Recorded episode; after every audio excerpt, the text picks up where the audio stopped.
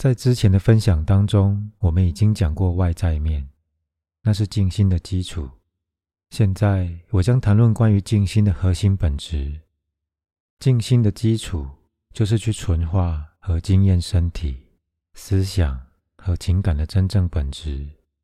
即使只有这些纯化发生，你的生命也会变得非常喜乐。即使只有这些纯化发生，你的生命也会变得很神圣。即使只有这些纯化发生，你也会跟彼岸有所连结，但它只是跟彼岸的碰面，你还没有融入它。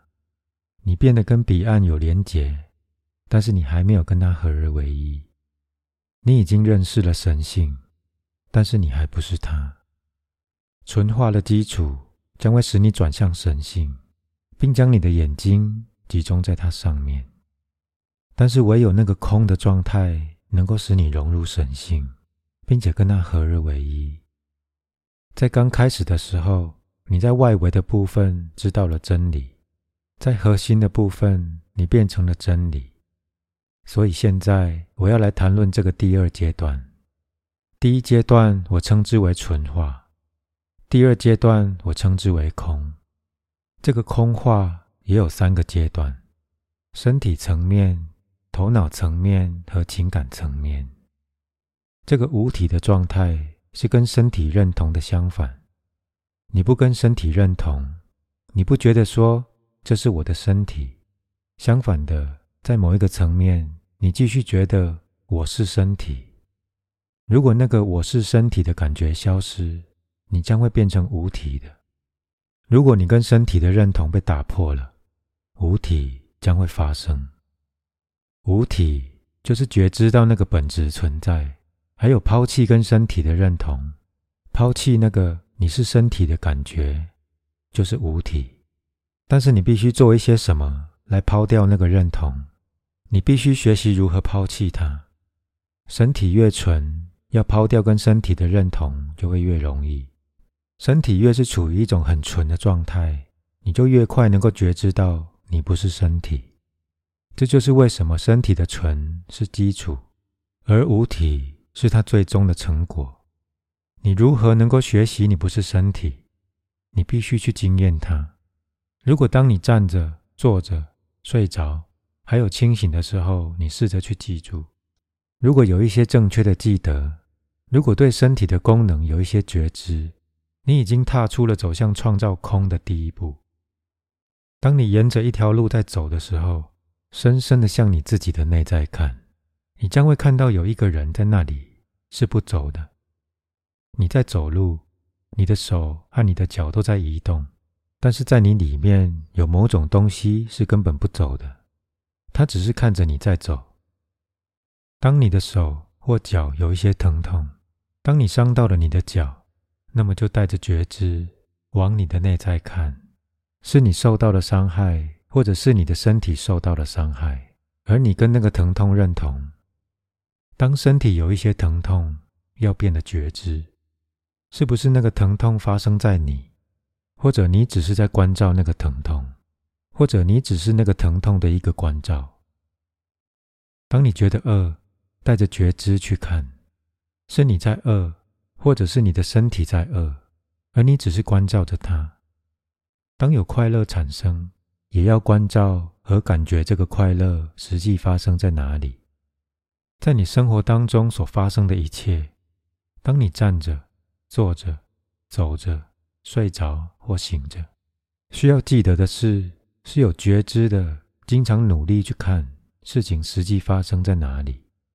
他们实际上是发生在你，或者你只是一个关照。我们认同的习惯已经很深。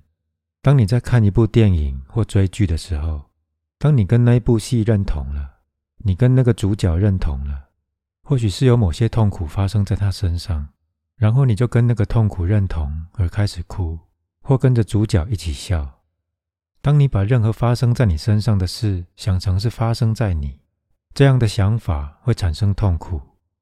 你所有的痛苦就只有一个原因，那就是你跟身体的认同。快乐也只有一个原因，那就是你跟身体的认同破裂，你变得觉知到你不是身体，要达到这样正确的记得是需要的，正确记得身体的活动，正确觉知，正确观察身体的活动是需要的。它是一个过程，透过正确观察身体，无体就有可能会发生。观察身体是必要的。当你晚上上床睡觉的时候，要觉知到那是你的身体上了床，而不是你上了床。早上当你下床，要觉知到那是你的身体下了床，而不是你下了床，并不是你睡了觉，而是你的身体睡了觉。当你吃东西，要觉知到是你的身体在吃；当你穿衣服，要觉知到衣服只是覆盖身体，而不是覆盖你。当某人伤害你，带着这个觉知，你将能够记得是身体受到伤害，而不是你受到伤害。以这样的方式，经常记得，在某一个点将会有一个爆发，那个认同将会被打破。你知道吗？当你在做梦，你并没有觉知到你的身体；当你进入很深的睡眠，你并没有觉知到你的身体。你记得你的脸吗？你越深入到你自己的内在，你就越会忘掉你的身体。在梦里面，你并没有觉知到你的身体。在一个非常深睡的状态下，在无意识的状态下，你根本就没有觉知到身体。当意识开始回来，你跟身体的认同就渐渐开始回来。在早上，当你突然醒过来，要向内看。你将能够很清楚的看到，你跟身体的认同也醒了过来。有一个实验可以打破这个跟身体的认同。如果你继续每一个月做一两次，它将能够帮助你打破认同。现在，让我们试着来了解这个实验。首先，放松身体，就好像平常你在做静心、冥想、静坐的时候的方式。将房间弄暗。对每一个能量中心给予建议，放松身体，进入静心。当你的身体放松下来，你的呼吸也放松下来，你整个人的存在都变得很宁静，感觉好像你已经死掉。从你的内在去觉知，既然你已经死掉，你有哪些爱人会聚集在你的周围？看着他们的形象聚集在你的周围，他们在做什么？他们之中有哪些人哭了？有谁在尖叫？有谁在伤心？很清楚的看着他们。他们将会是你看得见的，然后看到你那些邻居和爱人都聚集过来，将你的身体绑在石架上，那个也要去看，看着那些人抬起石架，走到焚化场，然后让他们将它放在火葬的柴堆上，看着所有这一切，这一切都是想象的。但是，如果你在你的想象中实验所有这些，你将能够很清楚的看到它。然后你会看到他们将你的尸体放在火葬的柴堆上，那个火焰升起，你的尸体就消失了。当你的想象来到了尸体消失的点，当那个烟升上天空，那个火焰消失进入天空。只剩下灰烬，你要带着全然的觉知，立刻向内看你自己，看看发生什么。在那个片刻，你会突然发觉你不是身体。在那个片刻，那个认同将会完全破裂。在做这个实验很多次之后，当你做完之后起来，当你在走路，当你在讲话，你将会知道你不是身体。我们称这个状态为无体的状态。一个透过这个过程来知道他自己的人，会变成无体的。如果你一天二十四小时都这样做，不论你在走路、起床、坐下来，或是在说话，你都保持觉知到你不是身体，那么身体将会只是一个空。知道你不是身体是很稀有的，绝对的稀有，没有什么比这个更宝贵的。变得不跟身体认同是非常非常稀有的。在你的身体、你的思想和你的情感被纯化之后，如果你用五体来做这个实验，它将会发生，然后有很多改变将会开始发生在你的生命中。你所有的错误和所有的无意识的行为都跟身体有关联。你所做的错误的行为，没有一个是跟身体没有关联的。这是心灵修行的第一阶段，学习免于身体，它并不难。那些努力去学习的人，一定会惊艳到它。心灵修行的第二个要素就是免于思想，就如同前面所说的，五体的发生是透过对身体的正确观察，免于思想的发生是透过对你的思想的正确观察。心灵修行的基本要素就是正确的观察。在这三个阶段里，你必须以正确的觉知和正确的观察去看身体、头脑和情感，变成一个观察者，观察流经你的意识的那个思想之流，就好像一个人坐在河边看着河流在流，坐在你头脑的旁边看，或者就像一个人坐在森林里看着一群小鸟在飞，只要坐着看，或者就像一个人。在看着下雨的天空和云移动的方向，你只是看着思想的云在你头脑的天空移动，思想的飞鸟，思想的河流，以同样的方式，静静的站在岸边，你只是坐着看，它就好像你坐在岸边看着思想流过，什么事都不必做，不要干涉，不要以任何方式来停止他们。不要以任何方式来压抑他们。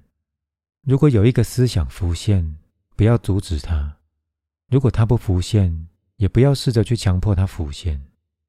你只是成为一个观察者，在那个简单的观察当中，你将会看到和经验到你的思想和你是分开的，因为你可以看到那个看着思想的和思想本身是分开的，是不同的。当你觉知到这一点，有一种出奇的平静将会包围着你，因为你将不再有任何烦恼。你可以处于各种烦恼里面，但那些烦恼将不会是你的。你可以处于很多难题里面，但是那些难题将不会是你的。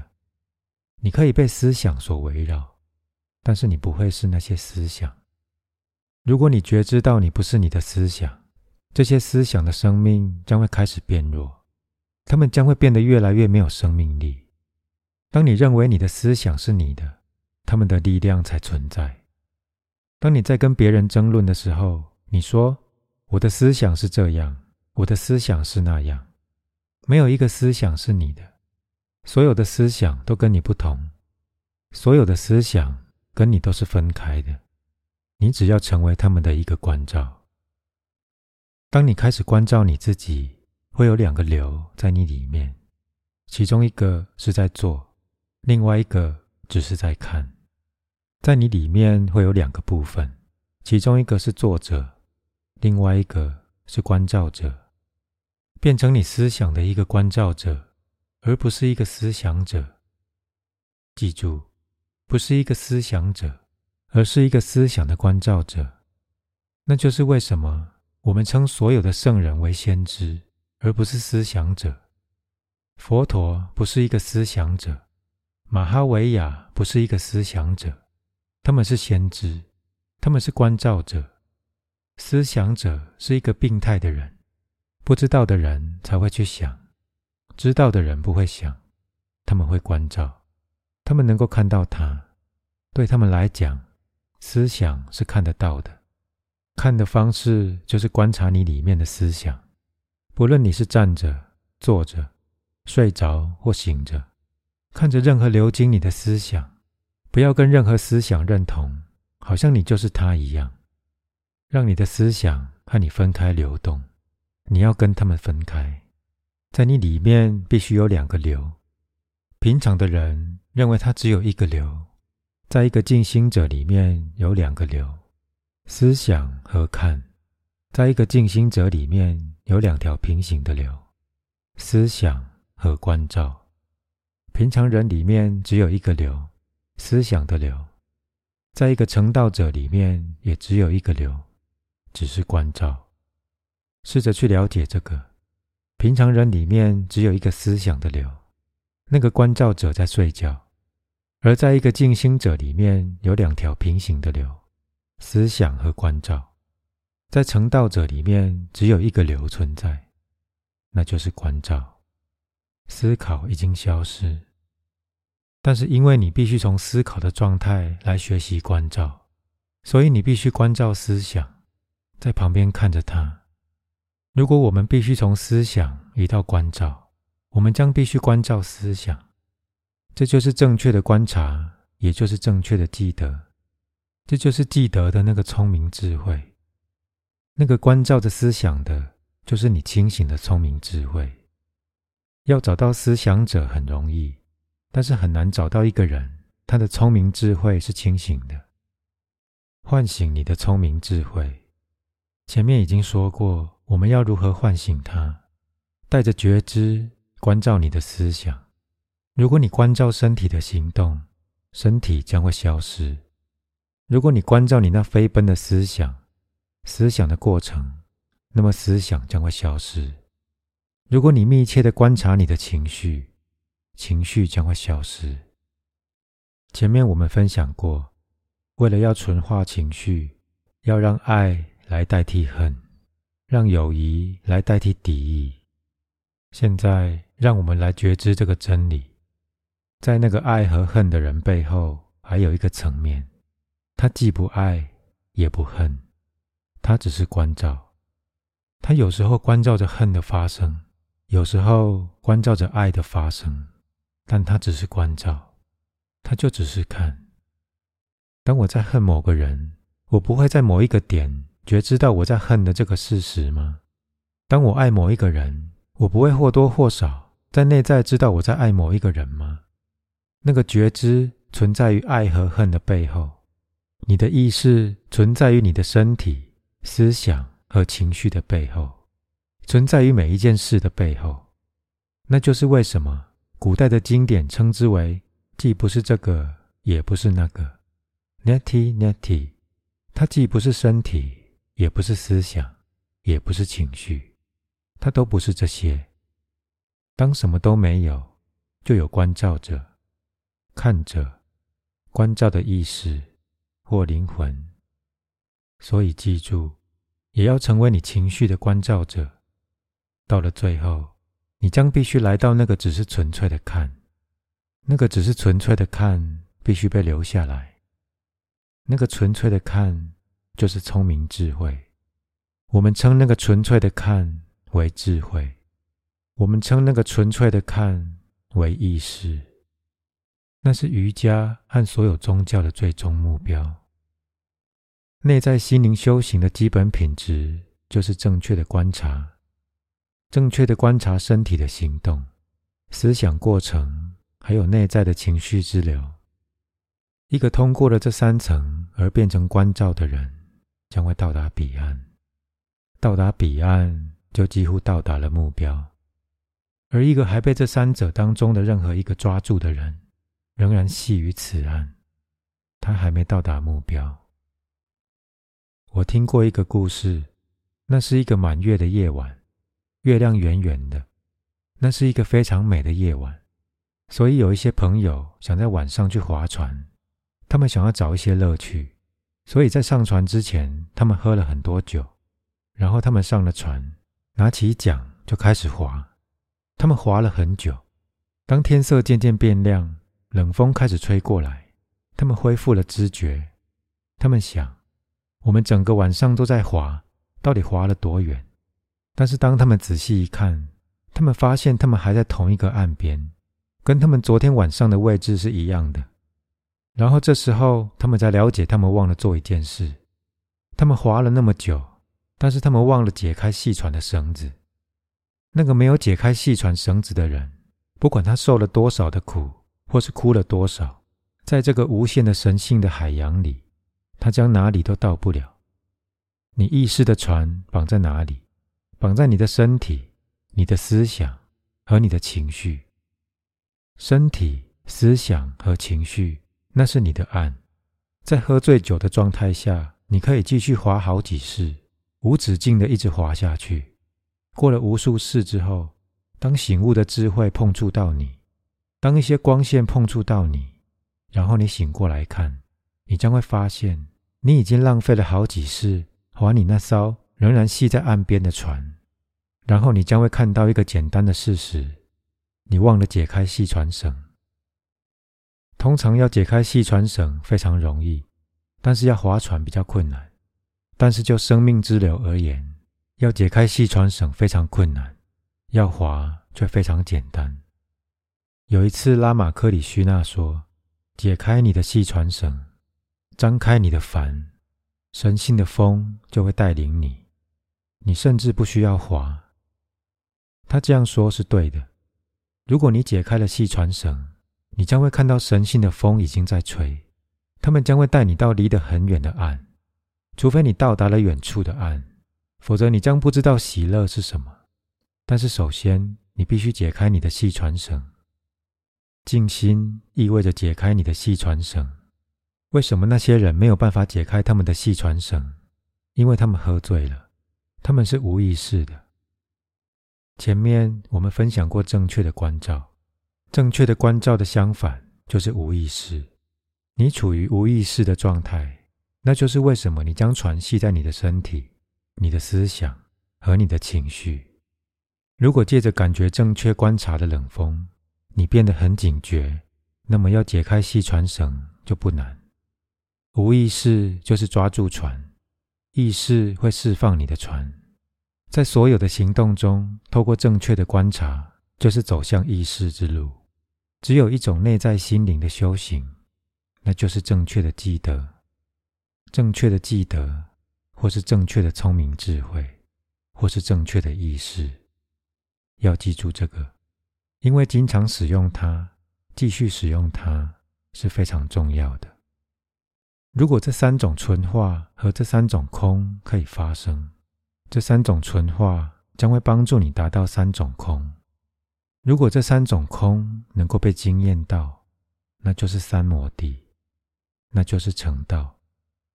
三摩地是走向真理、走向自己、走向神性的门。对于在三摩地当中醒悟的人而言，世界消失了。消失并不是意味着这些墙壁消失，你也消失。消失是意味着这些墙壁已经不再是墙壁，你已经不再是你。当一片叶子在移动，你不仅可以看到叶子，你也可以看到移动它的生命力。当风在吹，你不仅可以感觉到风，你也会感觉到使他们吹的力量。然后，甚至在每一粒沙里面，你将不仅可以看到那个会腐朽的，你也会看到那个不朽的。世界将会消失，它是以神性将会出现这个意义来说的。神并不是世界的创造者。有人问奥修说：“是谁创造了这个世界？”你在山的旁边，你在山谷里，而你却在问：“是谁创造了这些山谷和这些树木？是谁创造了它们？”直到你亲自经验到之前，你将会继续问这个问题。而一旦你知道，你将不会再问是谁创造了他们，你将会知道是存在本身，没有创造者，存在本身就是创造者。当你有了眼睛，你将能够看，你将会看到创造本身就是创造者。到了那个时候，围绕在你周围的广大世界将会变成神性的。神性并不是相对于世界而被惊艳到。当世俗的态度消失，神性就出现了。在那种三摩地的状态下，你将会知道真理，那个被覆盖的真理，那个平常隐藏起来的真理，它是被什么所藏起来呢？它只是被你的不觉知所藏起来，并没有罩纱覆盖着真理。那个罩纱就在你的眼睛里。那就是为什么那个从他的眼睛拿掉罩纱的人会知道真理。奥修已经告诉过你们如何从你们的眼睛拿掉罩纱。三种纯化和三种空将能够帮助你去除眼中的罩纱。当眼睛没有任何罩纱，它被称为三摩地。那个没有任何罩纱的纯粹洞见，就是三摩地。